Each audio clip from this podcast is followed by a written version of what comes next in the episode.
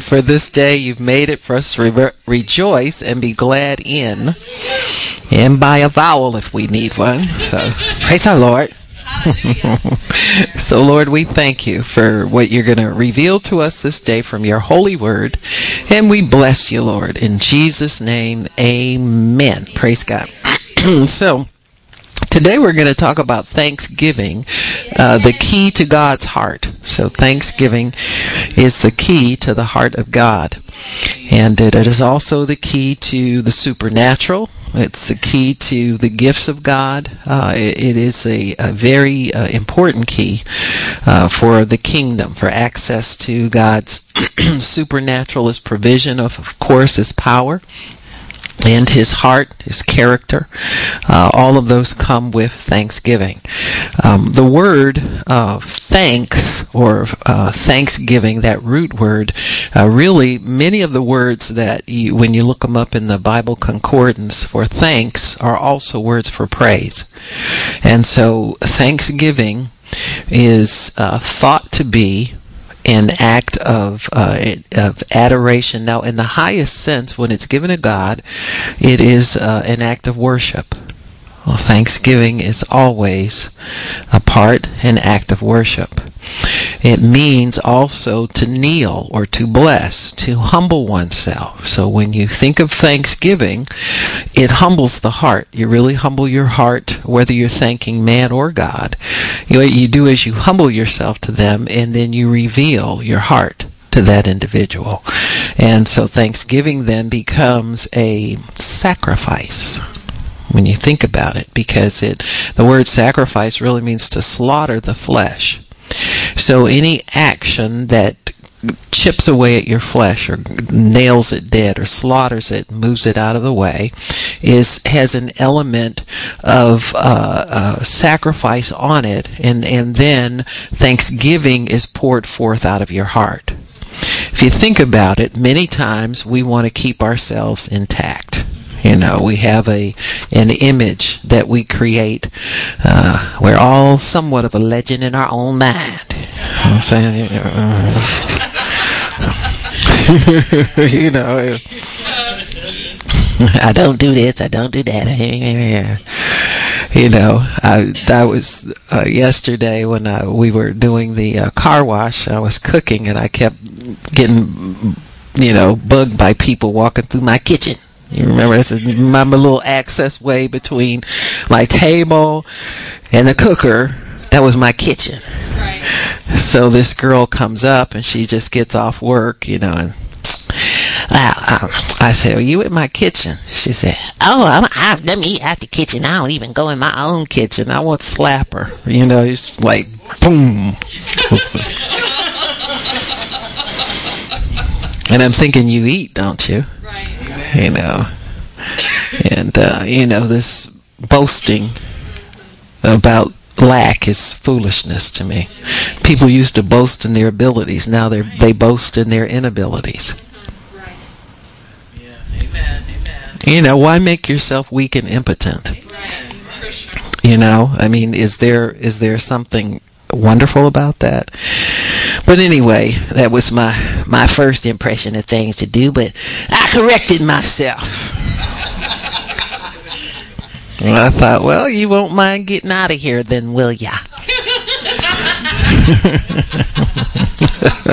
Move. Get out of my kitchen. So anyway, so her anyway, yes, I am the pastor.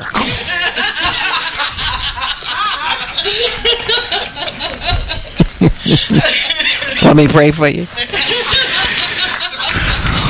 Anywho, anywho, but uh, uh, you know. So anyway, but uh, be that as it may, but uh, you know, the uh, humility is is what would reveal of one's heart. You know, and it's there's that image that people think they're keeping up that's totally made up and false. You know, we're all pretty much the same on the inside. Uh, we we want the same things. We desire the same things. All humans are pretty much the same, made in the image of God. We're on a quest for pursuing happiness in this life, things that make us happy and content. And so in humility, we strip off the the proud face. We strip off all of that stuff. And and thanksgiving then is able to pour forth out of our hearts. And and I think that's very important for us to understand that when we withhold the giving of thanks, there's something unholy about that. You got me? There's something um, uh, dark and there's something unclean about it because what's what's the harm in revealing your heart to someone. You know what's the harm there? And so you'll find in revealing your heart you'll find a lot of kinship fellowship with other individuals. You know they get to know you so to speak. You get to know them. Uh, some people have no problem telling you everything from A to Z. Some people, or, you know, some people tell you most things, they withhold some things. But we all have this pride about us to a degree that really needs to get stripped off so that God can get to talk to us heart to heart. And then in doing that, He reveals His heart to us. Whatever we offer up to Him, He returns in kind back to us. And so when we offer up thanksgiving to God, then He, when we reveal our heart of gratitude toward Him, then he can in turn reveal his heart to us and bless us in ways that we never thought we could be blessed before. And so that word, thanksgiving, reset re- means to kneel, it means to praise. It also means to salute. Uh, give that honor to someone. It means adoration. It also means to congratulate. Thanksgiving is an expression of acclaim where you uh, uh, highly esteem someone. The word thanks also means to shout. Do you remember the young man that uh, Jesus laid hands on? He healed him. I think it was that young man who was born blind, and he began to leap and shout and praise God. The same thing with the man at the gate, be- beautiful, who was healed. He just ran off shouting and praising God. Those are expressions of thanksgiving. It's it's not that often. It's pretty rare when you think about it because what did Jesus say? Remember the 10 lepers, lepers that were cleansed? You only get 10% people who will show thanks to God. And that's something even after they've, re- after they've received a miracle. I think what happens when people are not thankful and don't express thanksgiving to God, they tend to lose very quickly whatever it is that they've gained from Him.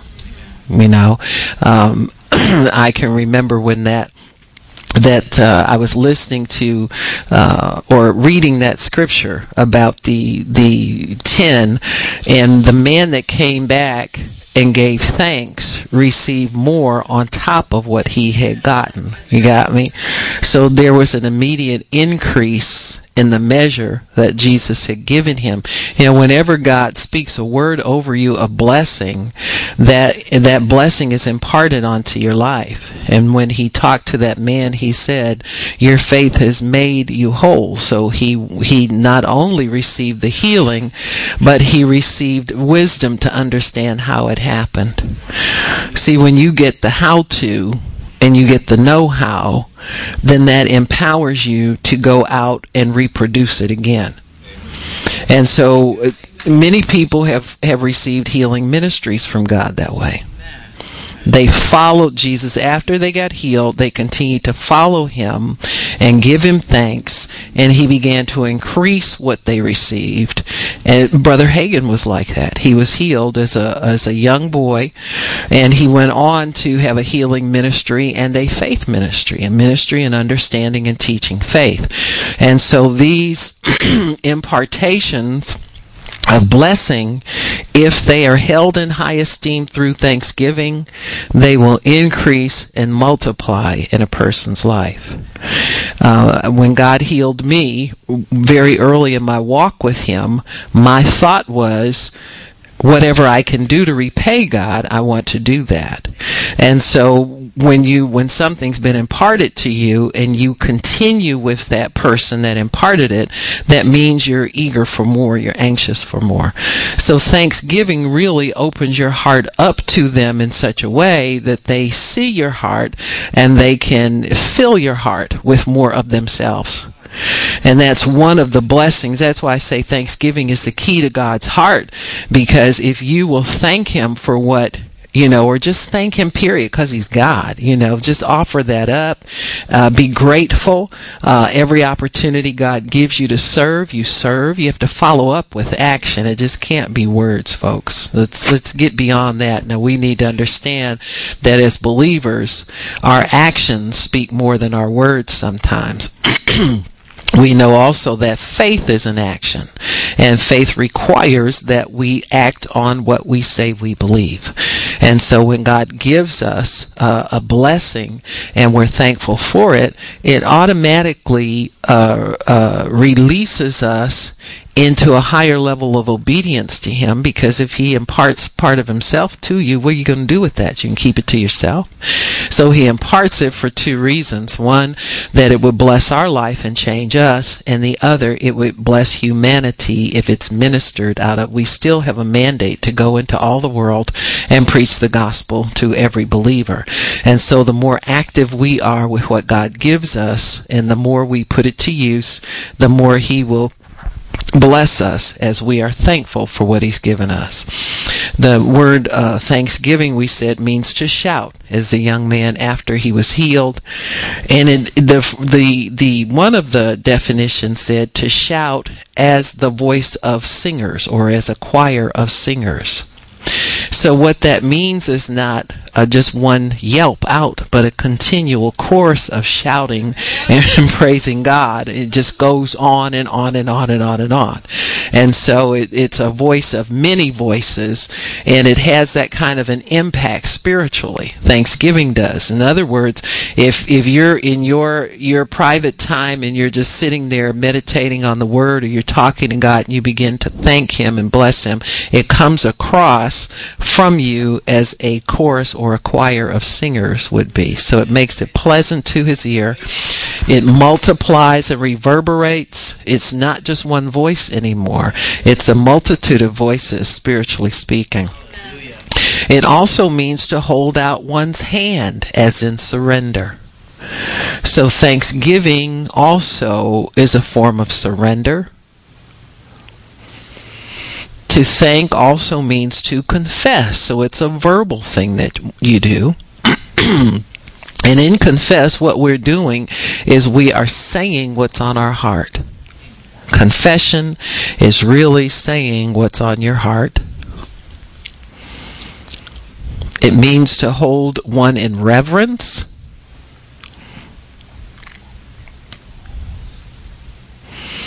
And to worship.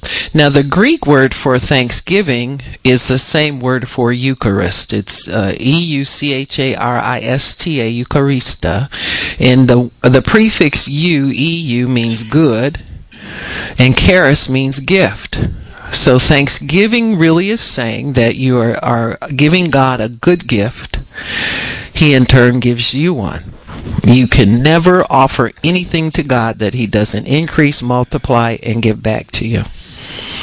So, whatever thanksgiving we give to God multiplies and comes back to us. Amen. It comes back to us in the way that God sees what we need. And so that's the beauty of it. You can be thanking God for doing one thing and he turns around and does something else and increases it. You know, he does something wonderful in your life because you've offered that up to him. It means to be grateful. That word also means to say grace at a meal. It also means the grateful language of God the language of God is full of thanksgiving. That word also means to be well favored. So when you speak thanksgiving to God, it means that God is well favored in your eyes, that you look up to Him in high esteem. And it also means that He increases that favor back into your life. And whatever you give to Him, He increases and sends back to you. That word also means the divine influence on the heart. The word that we interpret as grace is the divine influence on the, the heart. And this is where the change happens. It's amazing how when you can be thankful to God, He increases it back to you with His essence, His spirit, and His power back into your heart. I dare you. I bet you can't thank God just one time. He, it, it, repeats itself. It, you know, he he catches on to your heart and he increases that thankfulness because it does something for you down here on earth. It opens doors for you down here on earth. And that's why he increases it in us. If he can just get that seed of thanksgiving out of our mouths, that sacrifice, if we can break through our flesh long enough to say, Father, I thank you for whatever it is. Thank you, Lord, for blessing us. Thank you for helping me and, and continuing to bring me health and wholeness and soundness those kinds of things and thanking him for for opportunities that he's given you. You know thank him for for whatever it is. Just god i just want to sit here and thank you. I was thinking about how good you are to me and and over the years how you've taken care of me and my family my children my parents. You know everybody in my household is saved. That you know i i got a chance to see both parents saved before they left the earth. All the family members actually who are gone. I don't know no doubts about them whatsoever. And that's because God gave me understanding of his intention to save everybody, you know, and the devil tries to get you to let go of it like he does everything else. But if you can hold on through Thanksgiving continue to thank God for these things, you'll be able to see them and, and get reassurance about them. And so it's a good thing to give thanks to the Lord. You know, the Bible says that. So we become gifted with God's grace when we give him thanks. He begins to reveal and impart his heart to us. He says, you know, he'll he'll come in you'll come into his presence with thanksgiving. And then all of a sudden you'll get like a peace or reassurance about whatever it is that you've been wrestling about, wrestling over. It's much better to break that cycle of worry and give God thanks than to sit there and try to grab another stupid idea for how to get out of your trouble. Amen. I think if we would thank him more, we'd get in less trouble. You know, he just he would just order our steps. He would reveal his heart to us in a great way. And so it's it's a good thing to give thanks to him because in thanksgiving are so many things that we need in life. It's the the the main key uh, to revealing the heart of God. It's the main key uh, to get God's attention and His presence in our situation. Uh, thanksgiving, being a form of praise, allows God to come into our midst and dwell there. And that's what you want. You want to say Thanksgiving sets up a habitation for God, sets up a dwelling place. It's like a welcome mat for Him. You know, I I, I think when people thank you for certain things that's kind of a welcoming. It's like a, a say oh you know they they they I'm okay with them. You got me? It's there's a peace that settles in there. In Deuteronomy I'm sorry Levitic, Leviticus chapter 7 I'll go there. The thanksgiving offering was associated with a peace offering so the thanksgiving brings peace between you and God. You got me? It's it's a peace. It lets God know that you accept him as God. Uh, lets him know you have peace with him. Uh, there, there, there's no animosity. There's nothing. See, when we withhold things, that, that's a grudge there. You see, there's something not right. Uh, I got something against you, you. You know, that kind of thing. There's a grudginess there and a begrudging of giving of thanks, and we don't do it. Many times people people have come out of poverty through Thanksgiving. They just have by being thankful for you know if somebody shows you kindness or you know how uh, uh, um, sometimes when you work among poor, disadvantaged people, or people who are down on their quote unquote luck, so to speak, or you know, they've had a hard time or something. There's such an anger and a tension around people when there when there's lack. And they tend to get a little hypercritical about you know what's being offered to them you know. Sometimes you'll see it and, and god showed me this many years ago. He said you, your job is not to judge people according to their reaction to what you, you got me because you'll get it from saints and sinners alike you know. But there's uh, um, something there where the enemy uh, works hard with people to get them to withhold thanksgiving, especially when they need to release it. We were uh, when we were passing out bread at, at the uh, in Cleveland, where we you know collect bread for a month and take it over to a, a high-rise apartment building and some of the people come out and oh well this looks good and then some people well i don't like this and i don't like that you know real hard to please and so the people who can just accept it be grateful whether they show it to you or they show it to god or whatever whatever tend to have a better opportunity of not having that lack and that need forever than people who are ungrateful. They, they get kind of stuck in that. They don't know how to come out of it, and they withhold the the simple things that they can do, do and give in order to pull themselves out. See, anybody can pull themselves out of poverty through Thanksgiving because God can give you increase, give you a job, give you all those things. It's been proven over and over again. People have, when they're starting churches, oftentimes there'll be a, a family that somebody's out of work. And then the, the family will volunteer to come in and clean the church when nobody's there. You know, I will come in and we'll clean and we'll make sure everything, pretty soon they're back employed again. You, you got me? Because the thankfulness that they have to God to give them an opportunity will tend to increase and multiply God's influence on their heart. Pretty soon wisdom comes in. Pretty soon an open door comes in. Pretty soon an opportunity for education comes in. All of those things will come because when we show God thanks, He cannot ignore it and pretend like we didn't do that. See? And for some people, it's more of a sacrifice than it is for others, or so they think.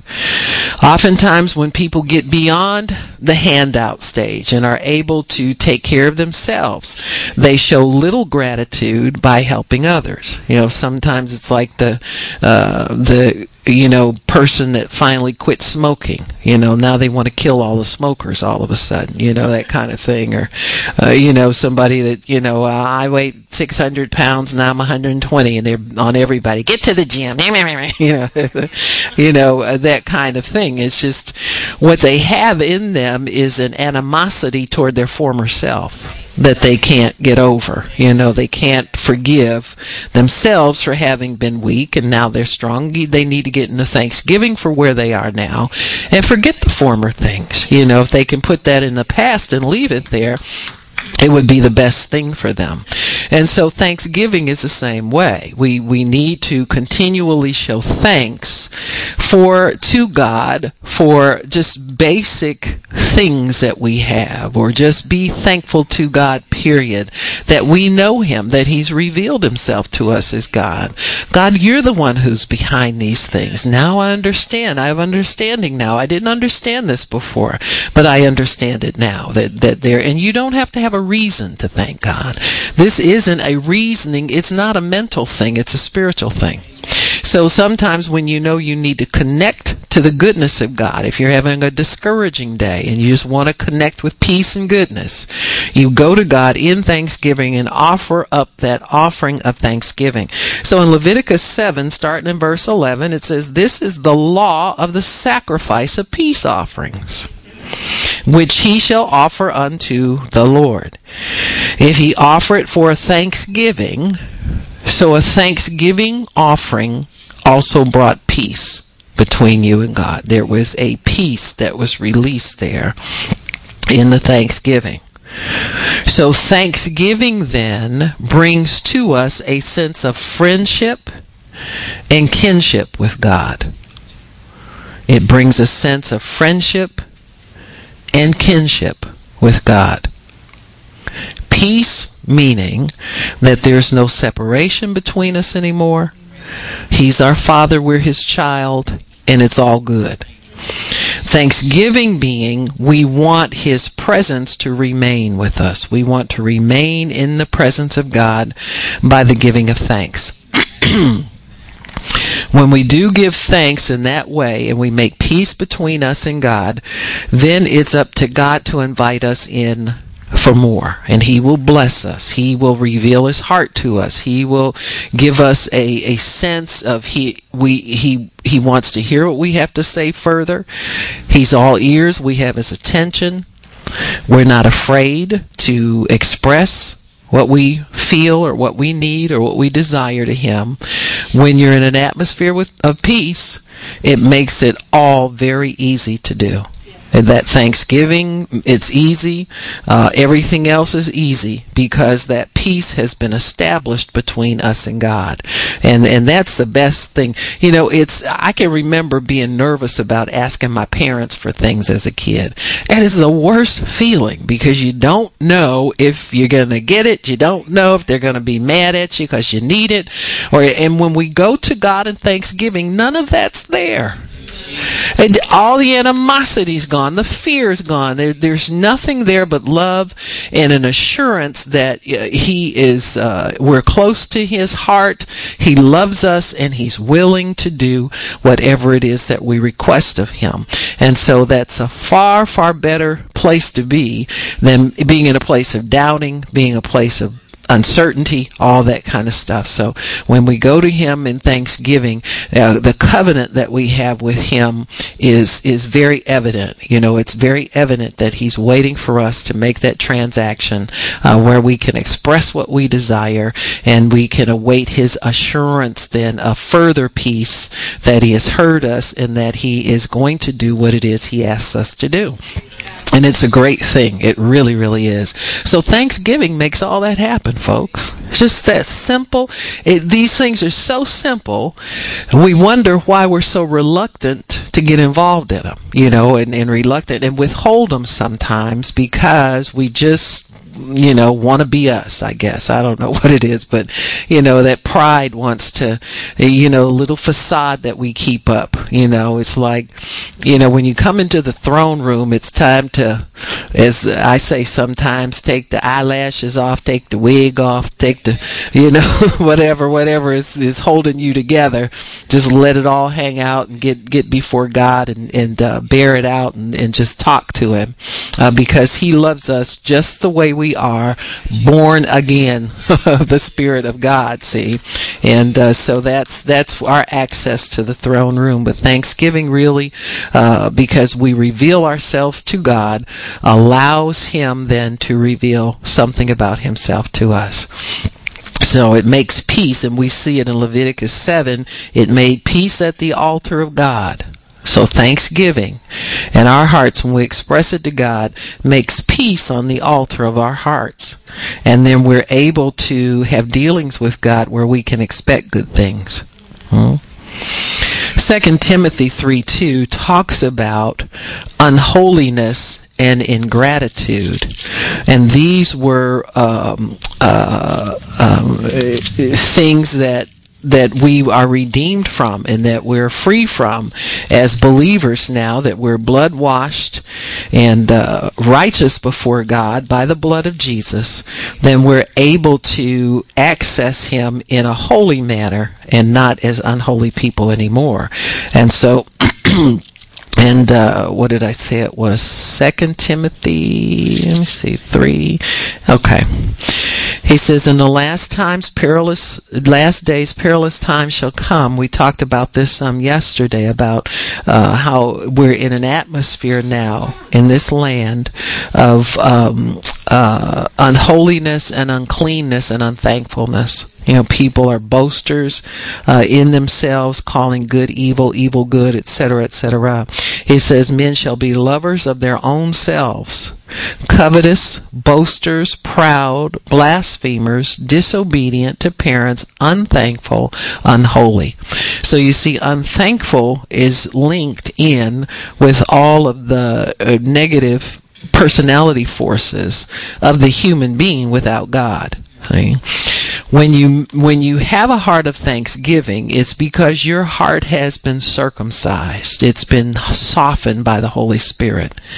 But just as the holy spirit softens it we can get stiff and withstand it again and not let it you know how people don't want things to go too far we don't want to we want to revere uh, reserve something for ourselves in case we might need it one day you know like I used to watch um, uh, what was that? I think it was Wheel of Fortune. I would watch it with my late husband. Sometimes we had our little TV at the dinner table. You know, we'd say our grace first, and then he'd go watch his television because that's what he liked to do. So I decided not to fight him on it. So, but but we always watch little game shows at dinner time, you know, and stuff like that. And so um, he would we would watch Wheel of Fortune and people would get the free spin, you know. And so he my husband back in the day before we were saved was a gambler and he had a gambler's mentality kind of thing. He won a lot of money when he gambled you know what i'm saying? I mean he wasn't no slob at it but that's a whole nother story.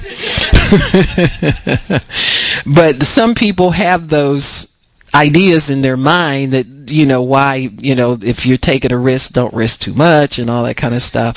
And so um they said oh you got a free spin. They pick it up and then the, you know the turn would come again and said, you want to use your free spin? And they said no hold on to it. And then my husband would go that's right stupid. Take it home with you and they usually wound up with the free spin at the end of the show never used it. You know what i'm saying? I mean the best time to use it is immediately when you get it. You know what I'm saying, kind of thing. but uh, I don't know how did I get onto that. I'm not sure where we were, but anyway, you know. Uh, so yes, sometimes we just don't like to uh, reveal ourselves. You know, they just wanted to hold on to that thing in pride, you know, and not want to let go of it. You know, like, ah, oh, my free spin, I'm going to use it one day. Well, it's no good except for the next 15 minutes on this stupid show, you know, but you still want to hold on to it in case you need it for something else, you know. So, and I think that's where the way we are with with humbling ourselves. We want to hold on to pride and and uh, hold back something from God just in case we're going to need it one day, you know, like when.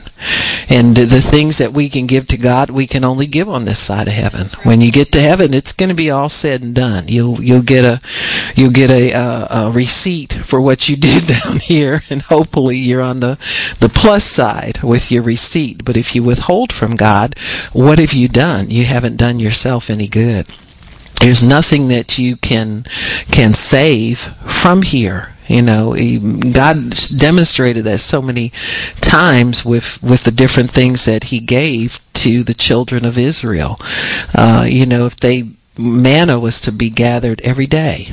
If you tried to save it for overnight, it got rotten. It looked wonderful when you were picking it, but just overnight holding on to it and withholding it so that you could maybe have something that you could have control over. And it was, it would stink and it would, you know, and God didn't even want it. You understand what I'm saying? God was showing you He didn't really want it, but you need to learn how to give freely to Him and give everything over to Him so that He can continue to, He can bless you fully the way He wants to. So it's it's not a good relationship when somebody's withholding something. You know, if you're in a marriage uh, and your spouse doesn't want to uh, cooperate in certain things, they just want to keep that same attitude all the time. It can be very frustrating, you know, to have to deal with people who are withholders. And so God's not a withholder, so He's trying to teach His children how to be just like Him. He's trying to teach us how to be people who are givers. The giving of thanks, the releasing of, of our withholding from, from us and giving it over to Him is something that's a good practice for us because it yields such great benefits in our lives. So many times when we we withhold from God, we're really withholding from ourselves. We think that we're we're doing it for a good reason, but we're re- really withholding from ourselves. So we went over that about unthankfulness and unholiness. When we show God thanks, we do it first in expressing and then in laying down our lives to be used by him. So that's the ultimate expression of thanksgiving is laying down whatever you had in mind to do and allow God to lead you in what he has for you. Now that's servanthood then would be the ultimate expression of thanksgiving. Now you notice servants don't uh, pick their own jobs that they do. They do what the master requires. Servants don't pick their days off that they you know you don't make up your own schedule. You have to make yourself available um, because god has to have free rein. Imagine you have all these children all over the world who are crying out to you for things all the time and you can only use family members to meet those needs and so God has to be able to have free rein over the lives of all of his children in order for his kingdom to work. I remember Brother Sumrall sharing the story about his conversation with God when he was 80 years old. And uh, God had given him that um, uh, ministry to feed the hungry. I Remember, and he said he was praying, and God showed him a, uh, kept telling him the word Hercules, and he couldn't figure out what it was till he mentioned it to someone. They said, "Oh, that's one of those huge airplanes, you know, and they hollow it out almost of everything, and it transports, uh, you know, anything they want to transport. And he was going to be able to transport food through that, so God had to find one for him and everything. And so Brother Sumrall it initially felt that it was at his age, it was not beneficial for him to start a new ministry. You know, he says he told God, he said, "Do you know how old I am?" You know, and that kind of. and God told him, "Yeah, you're old enough for me just to be able to begin to trust you." And he questioned him extensively. He said, "Well, can't, why can't you give it to some younger man to do? And he, can you try brother so and so? And you know, he's a good man, and you know, he's giving God advice. You know." And God told him this. He said, I gave it to younger men to to do this ministry, but they stole the money. He said, I feel like I can trust you. And so Brother Sumrall accepted. You know what I'm saying? He just, you know, these are the things that we don't understand why God, why it takes sometimes so long for prayers to be answered, why it takes so long sometimes. God's got to find people to do these things, folks. He got to find servants. And when I say servants, I don't mean people who just want to do it at their convenience. That's not a servant, that's a boss. You know, they're really bossing their lives around and don't realize what it really means to serve. You know, what it really means to serve. So everybody has this illusion of giving a big sacrifice to God, but trust me, we haven't scratched the surface yet. We really haven't. We have not scratched the surface yet.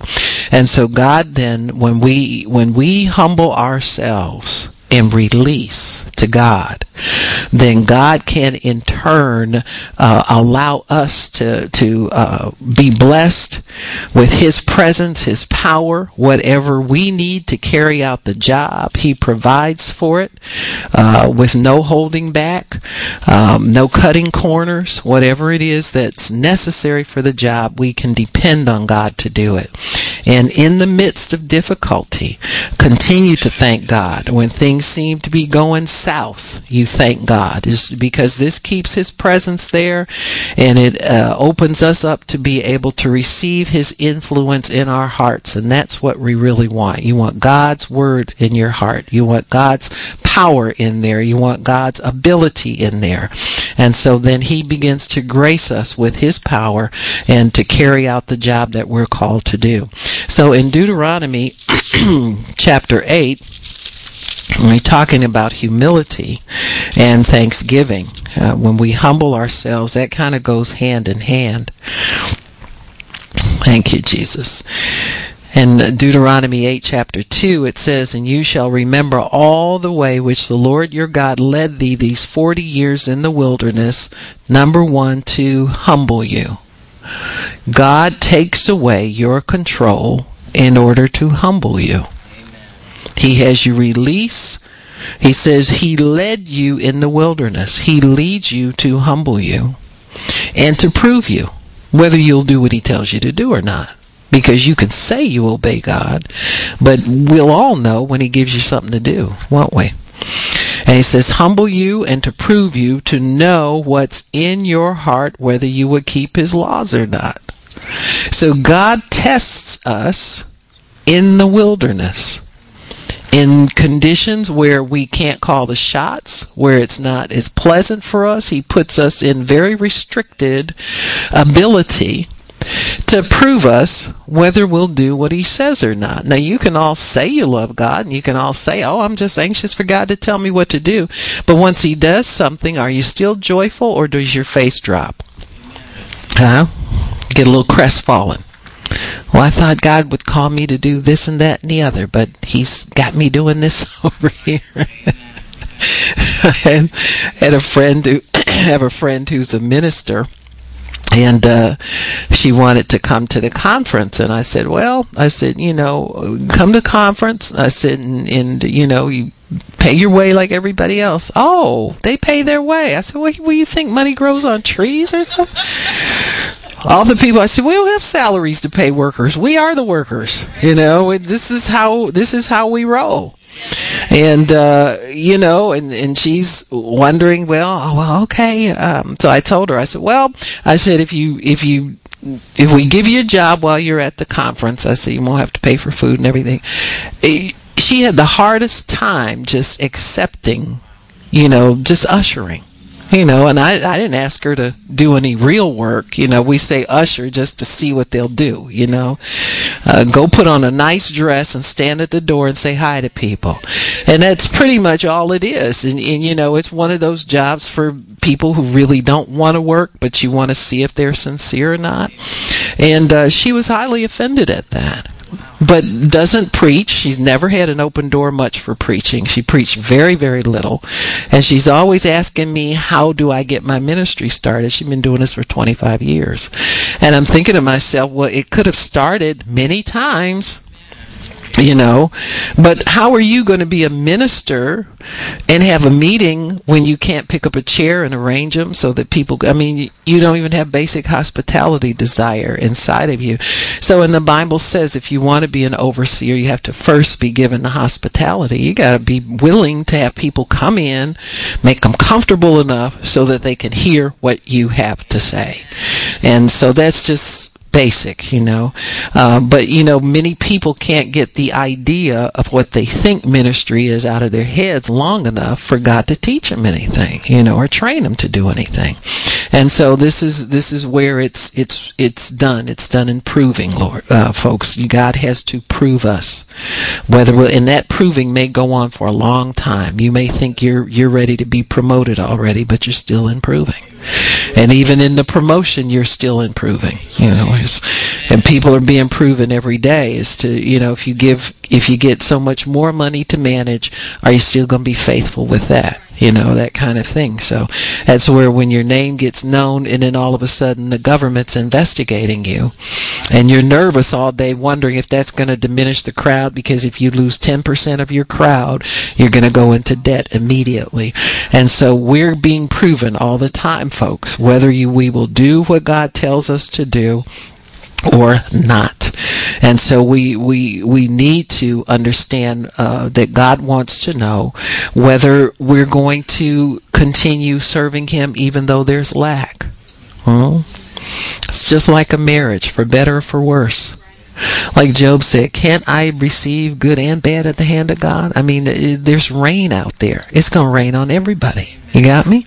And so we, we need to understand that God is the author of all things in our lives. And sometimes the things that we think are so harsh may be the most blessed times that we had in the Lord.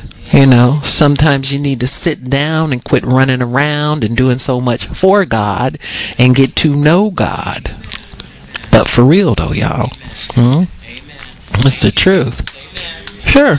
There are many people out here running around preaching good sermons and, you know, all this kind of stuff and don't really know God. You know, they know him in the same superficial sense they knew him when they first got launched and haven't really checked in relationship wise since then. So when we many times when we suffer lack, we have to be depend more on God. And God puts us in these situations to see if we will continue to give thanks, continue to offer him into our lives, continue to have a heart softened to him and trust him. We need to give God thanks for being and not doing. For being God to us and not for what he does for us. Because he loves us for being and not doing. Right. Got me? He just loves us. He can't help himself but love us. So the humble heart gives thanksgiving to God and also receives the gifts of God. Isn't that wonderful? When we go into his presence, he gives us presents. We got that was one of our one of our conferences. The prophecy about uh, being in His presence, the bling, yeah, that He brings. So, and so it's it's they we get both. You know, now people preach legal stuff like, well, you should want His presence, not His presents. You know that kind of. stuff. You get them both. You got me. You get them both. Amen. Huh? Amen. When I was married, if I got nice to my husband, he knew his pockets was going to get a lot lighter after the after the transaction. Amen. Amen. Uh huh. I gave you all my money. Uh, oh yeah. And it was fun too. huh? You make nice, you want some. I know that's right. Amen. Tell the truth, Pastor. Break it on down. I don't know if it's right or it's wrong. You judge. No, don't judge me. Let God be my judge. Amen. When men make nice, they want something. That's right. True. I ain't the only one. Huh? Uh-huh. You get a lot sweeter to people when you when there's lack in your life, and you. you kidding me? Humble yourselves real quick. Yes. The wise person will stay humble. Yes. The unwise one puts on that pride after they get what they want. Right. Got me? Yeah. So, anywho. All right, in Luke 15, we have an example. Uh, um, let me go over to, uh, while we're in the Old Testament, I'll show you this one in uh, 1 Samuel 13. It's about King David, and I just always like uh, his connection with God. It was never broken for very long, even through his difficulties and trials on a higher level. You know, when you're being tried and, and, you don't have much at risk, sometimes it's a little easy to pass the test, but when there's a lot at stake, sometimes it gets a little more difficult for people. Shouldn't, but sometimes it does. And um, in First Samuel 13, let me see if I want to. Um, yeah, now uh, this this is um, talking about King Saul, and Samuel is the prophet in Israel, and uh, King Saul needed Samuel uh, because that was his connection to God. Got me? Uh, it was that way. It's always that way. There's always ministers that work for God that off you know are, are priests as well and they're able to bring you answers from God they're able to help you uh, with your life in God and so Saul was busy doing what he felt was was his job as king and it wasn't pleasing to God there were some things that Saul did that he used his own judgment instead of following the instructions that God gave him. And so in verse 14 there it says, But now thy kingdom shall not continue. This is Samuel giving the bad news to Saul. It says, For the Lord has sought him a man after his own heart. So Saul's biggest problem was that he was not after the heart of God. He was after what he wanted to do. He didn't see himself as God's representative to the people and God's instrument as and an instrument in God's hands to bless and do good, but he instead saw himself as someone who was kind of reluctant, resistant to God, and, and not really God's servant. You got to see yourself as a servant of God in order to please God. You can't see yourself as somebody's got a bunch of bright ideas and you know, you're just waiting for God to recognize you so you can get up there and tell everybody, you know, what your ideas are. And that's kind of the way Saul was. Saul was a man pleaser because he would listen to what the people said they wanted and would try to appease them with what belonged to God when they uh, uh, won the uh, war, and instead of doing what God said to do with the spoils of the war, he decided to divide them among the people. And he was unable then to carry out what God wanted him to do because he was so involved in what all this other stuff that he was hearing, all these other voices. And so many times, lack of thankfulness hardens your heart and it dulls your ears to the voice of wisdom so you don't really understand when God's speaking to you and what he's saying. And this is a real big problem with people.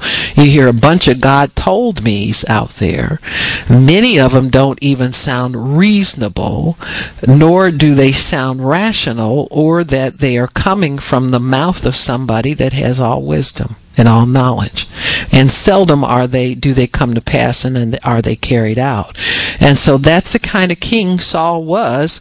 And so God had to remove him. And he says, if you would just pursue my heart. If you would just be thankful to me and listen to what I tell you and follow through on it. When I express instructions to you, that's coming from my heart as to what I see needs to be done. And if I'm revealing my heart to you, I expect you to respond in kind. You got me? And so when God, when we violate that knowledge of God, when we know His will, and we don't follow through on it, it's a, a, a, shame and an embarrassment to God that He even revealed that to us and we thought so little of it. You got me?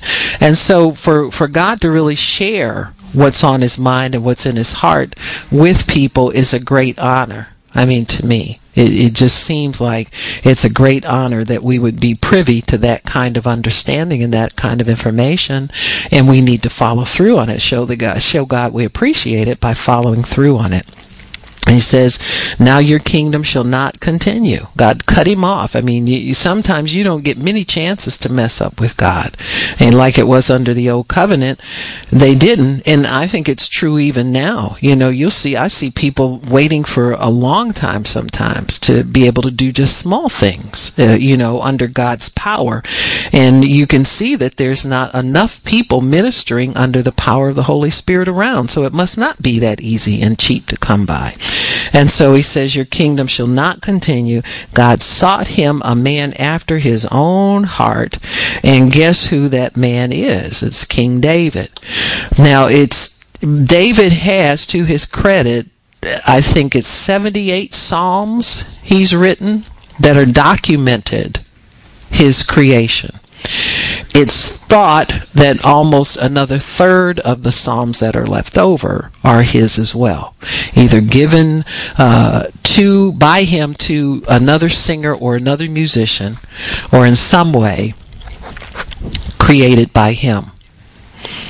David uh, was after God's heart because he's pursued God through thanksgiving and through praise. Mm-hmm. All of the Psalms are Psalms of thanksgiving. Whether they have the word thank in them or not, they express a thanksgiving to God versus Saul, who was proud, jealous, and rebellious against God. Was Saul's that was Saul's undoing. In 1 Samuel 18 and 19, we see examples of Saul's hatred, eventual hate, hatred for David, and then his dependency on David to minister to him. And so many times the person that you try to destroy is the one God will lead you to for prayer or ministry or something like that. It's happened to me many times in my life. I'm sure with you, there are people, co-workers that talk about you, persecute you. But then when something goes wrong, they want to come and ask you for prayer because they, you know, they know uh, what you stand for. so David came along later and ministered to Saul when he was troubled in his spirit and in his mind. And so an evil spirit came upon Saul, and God allowed it because Saul had disobeyed him.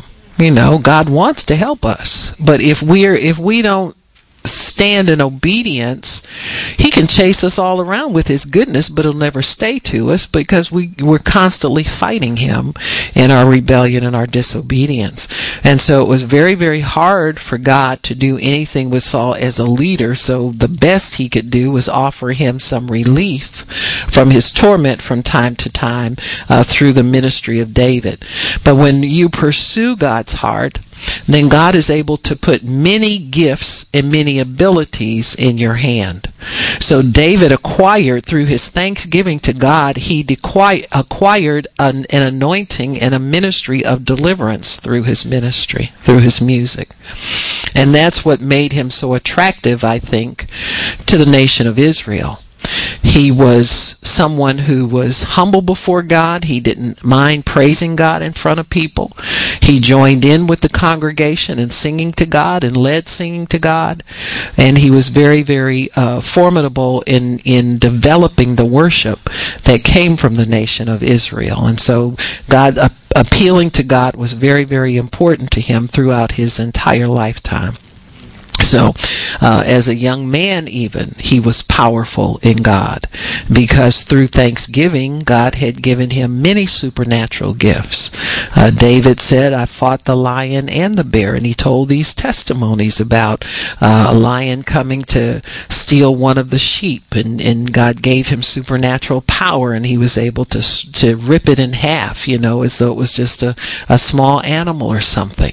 And so there were many, many gifts offered to to David and bestowed upon his life because of his life of thanksgiving to God. These things came through just pursuing the heart of God.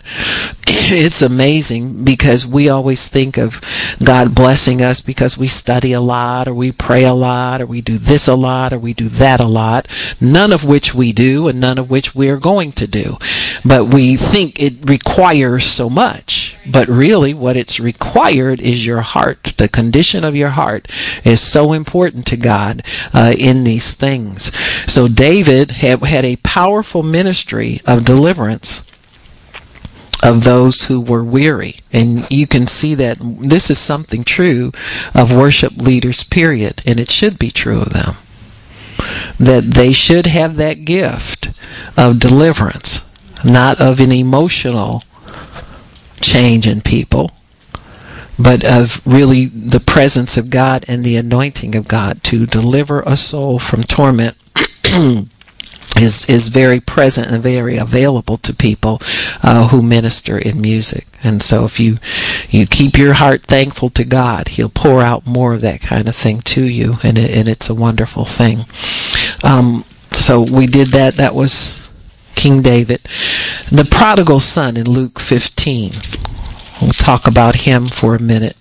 One of his problems, you know, sometimes we try and analyze these things and oh, what was what was the problem with this kid, you know, and what was the thing? And uh, I think part of it is um, unthankfulness led to an unholy living in his life. On Luke chapter 15 and verse, I think around verse 12. verse 11 A certain man had two sons. The younger of them said to his father, Father, give me the portion of goods that falls to me. And he divided unto him his living. So here we have a young man who has a, an understanding that he has an inheritance. He's got something coming to him, something good coming to him. And so in that, though, there's a lack of understanding or maybe a lack of appreciation in what this means. See, now we as believers have an inheritance in God. We know that God has uh, blessed us. We're born again. We're sons and daughters of God. We're entitled uh, to uh, uh claim certain things. We're entitled to claim whatever it is. I guess we see in the Word, where we can read the Word and and uh, get an impression of what God wants to do for us. But most of us don't really understand when it's coming, how it's coming, how much is coming, how often it's coming. So we're pretty much in the same uh, boat as this young man, and we do some of the same things. We make demands. We get angry because we don't have it all yet, or we are looking for it and it's not showed up yet. All that kind of thing we, we goes through your mind. And so in in and and sometimes we can press God until we get things ahead of time. You got me? Where he doesn't shut the door to it, we just go and find somebody who will, you know, you sign on the dotted line, you do a lot of things that are not led by God, not wise in God, and we think it's because we're, you know, we're supposed to have things. There's a great anxiety sometimes over inheritance. There's a great manipulation. Uh, over inheritance. I think God is very gracious to us in revealing His will to us. I mean, this is this is all of what He's left to His children. But there are many people, earthly parents, aren't so stupid as to let the kids know the contents of the will before they, everybody's left guessing, lest somebody want to uh, inherit before their due season or before their time. And so this young man comes up to the father and demands his inheritance right now. In other words, I'm not waiting for the Father to say I'm of age, I'm of wisdom, it's the right time. It's not the right time, but I'm going to take what I want and go do what I want to do with it. I don't want the Father's governance over me, anything like that. So he in in when he when he came back, this is how the Father described him. Uh, when he was talking to the elder son, remember the elder son came in and so forth and so on. And verse 28, and it says, He was angry, and he wouldn't go in and join in the party for the younger son. And he came, therefore, the older father came out and spoke to him. And he answered, saying to his father, All these years I've been with you and served you. I've not broken any commandment. In other words, I've been the good kid in the house you never made a party for me. You never did any, did any of this stuff for me. He said, but as soon as your this one came home, the no good son, he squandered. He doesn't deserve it. In other words, he says, if anybody deserves a party, I deserve it. He doesn't deserve anything, huh? Because he's, he's done the wrong thing. And he and the father said to this, he said, Son, verse 31, you are always with me and everything I have is yours. He said, but it was a good thing, it was right for us to have a party for your son because your brother was dead. Hmm? And he's alive again. He was lost. So the son, the younger son, was dead in his trespasses and his sins, and he was lost from his inheritance. This was a condition of his heart, folks. And the father knew this all along that this boy didn't he doesn't have it in him. He doesn't know he doesn't know how to value anything. And I would believe that this kid was very unthankful and ungrateful for everything that the father had done because he didn't value it.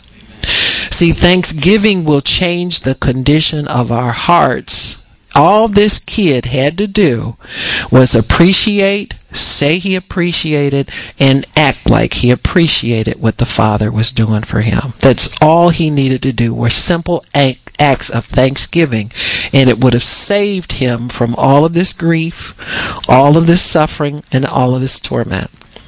That's why parents, when your when your kids are small, you think them thank you teach them to say thank you. You teach them to say please. You teach them not to be demanding, not to take from anybody, not and how teach them how to share, to teach them how to consider other. You teach them these these basic things. If they are cultivated in us, put us in a good place to receive from God because that's your connection to the heart of God is thanksgiving. It's always, it's lifting up, it's praising, it's never criticizing, it's never putting down, it's never fault finding, it's never picking apart. That will not get you to God's heart. But what will get you to God's heart are these very simple acts of thanksgiving. Why? Because they strip, it's an offering, it's a sacrifice. It strips you of who you think you are and who you're trying to be and gets you down to who you really are and where you really live. And that's where you can touch God. You can't touch God with, with pride. You can't touch, you can only touch him in a humble situation and with a humble heart. And so when we humble ourselves to God and we begin to lift him up and not ourselves, put him on high, not you. Make him Lord and you servant Make him teacher and you student. Make him master and you servant. Then we are, are able to, you, that's the right relationship to have with him. And we're in line to have the proper response from him, and that is he will reveal something of himself to us. He will share something that's essential. See, that, that God ingredient is so important for us to have success in life. There's a key to success for everything that we want to accomplish in this earth, and it starts with thanksgiving to God. It cannot be accomplished without that right relationship to God. And so when we come to Him, we come to Him in thanksgiving and adoration an expectation that he will impart something of his nature, his character, whatever it is we desire, impart something of that nature to us. And, then it leaves a blessing for us. It also creates a a relationship with us where we kind of tend to understand God more and we know what we can expect from him. We expect certain responses from God. We expect certain gifts from God. We expect certain empowerments from God. All because we humble ourselves and give thanks. the Bible says he resists the proud, but he gives grace to the humble. He gives gifts to the humble. He imparts himself to the humble. That's what grace is. It's the impartation of his influence on your heart. You begin to see people like God sees them. You begin to think about people the way God thinks about them. Your thoughts become pure and holy toward everybody. And you're not angry like Saul was, jealous, angry, uh, fearful. All of those things that come to us through ingratitude will not be a part of us anymore because we've humbled ourselves to Him. So the prodigal was found he got found through his lack, through his going and, and living life the way he wanted to live, and realizing that that's not what it's cracked up to be. Amen. And that's how we all get found, don't we? We get out there, we live life like we I've always wanted to do this and I've always we get out there and we see that it's a hard life. It's not pleasant. And we long to be in a place where there's peace, security, there's safety, there's provision. All of those things are there in that place and that's why we come to the Lord to begin with so that we can experience all of those things. So it's a good thing to keep in mind that God has has that, He has that, and even so much more for us. But it all comes through thanksgiving. You you can't um, in in and and humbling yourself to one another, love one another the way God wants us to love one another. It's good to be thankful to people. You know, people do things for you. You show them gratitude. You know, when I say show, I mean seek to please. Got me? Not just, you know, take time to find out what people like. You know, sometimes I'll I'll get a, a gift from somebody and they say, "Well, I couldn't think of what you liked. I asked so and so and so," and you can see they went through trouble to find out how to please. There's nothing wrong with that. You got me? There's everything right with that. Find out what you can do to please. For instance, you know, people will when I uh, come here and I'm unloading and everything, and people will say, "Well, can I help you with this?" And I say, "Well, I think I got it all, and I got it, and I got it." And some people will will make sure that everything's unloaded, and then they're peaceful that it, everything's been taken care of. Those those things are are are Thanksgiving offerings to people because you're concerned that they don't have to trouble themselves too much to get their job done. When I ask people to, to do certain things and, and you know they they are quick to do them, that allows me an opportunity to free my mind up so that I don't have to keep going back. Did you do this? Did you do that? It wears people out. And see, that's a sign of ingratitude. You got me? When when you don't respond quickly when something because you you you want to put it on your time. See, that's a pride thing. You want it on your schedule so it's easy for you instead of making it easy for the person who has to be accountable for all this work to do. And so that's part of growing up, folks, is is in maturing, is understanding what it means to be thankful and what it means to show thanksgiving and what it means to show love and what it means to show gratitude to people. These things must be done if we're going to please God. You can't please God any other way. And so if, if, if the road gets hard for you at some point, sit back and think, God, where, where am I positioned? in my home, in my relationships, in my church, in my fellowship? What am, where am I positioned? And what is the expectation of me in that position? And how am I doing handling it? I do that. I'm just because I'm in charge of everything, it doesn't mean I assume I do everything right. You got me? I have to be accountable to God. God, if this isn't right, if this isn't the, isn't the way we need to go, you let me know. So, you know, I'll turn around and go back the other way. Some things I know it's just the devil hindering, and I have to plow through that and find out where God is because I know I heard from him at the beginning. If he wants to drop some people out and do something different, that's fine, but we're going to go through with this. You got me? And accomplish it. And so these are things that you, you get to understand from God as you work with Him. But there is a place where making yourself available to God and making yourself the servant of humanity is pleasing to Him because that's what His Son did. Jesus came here for all of humanity. He obeyed the Father, but He was an offering and he was a sacrifice for all of humanity.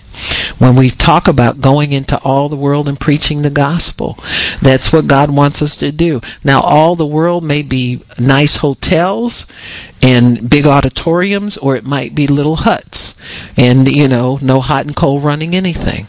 And so when you sign up for that job, you have to take on all of the aspects of it, you know, the good and the bad, and be thankful in all of them. See? Many times people think they take small engagements at the beginning and then they'll grow to where they don't have to do it anymore. And that's wrong. See, that's always wrong. We always think of success and prosperity as not having to do certain things that way anymore. But that's wrong. That's wrong. We should be available to go wherever God tells us to go and do whatever He tells us to do and not crab about it, not balk at it, not withhold because pretty soon you'll withhold so much your heart will get hard and you won't even care if you please God anymore. And that's that's not a good place for anybody to be. And so this this Thanksgiving folks is the key to God's heart. And I think if we'll we'll do more of it and we'll uh, attempt to show God that we're thankful uh, in ways that we see where it makes life easier for somebody else. Always makes life easy for some. Don't make it hard for them. You know, you don't need attention anymore. You you know you you got enough. When you hollered uh, till you were old enough to feed yourself, and your mother stuck a bottle in your mouth every time you hollered, that was enough attention. That should be enough for any human being. You know what? We're beyond the screaming baby stage now and we're going on to maturity in God. And we'll get there. if we'll allow God to be who He is and always lift Him up through thanksgiving, show gratitude to Him and to humanity, folks, to His people, because people are very important to God and that pleases Him well. Amen. Why don't we stop? Well, Father in heaven, we thank you for the opportunity to listen to your word and to hear wisdom from heaven, Lord, the things that we need to know so that we can continue to grow in you, continue to move on to maturity in you, continue to be blessed continue to be uh, uh, have you as our God and our Maker and our Creator, and we're so thankful for that, Father. And we lift you up and we bless you and we praise you for being with us this day in Jesus' name. Amen. Praise God. Amen. If anybody needs prayer, come on up.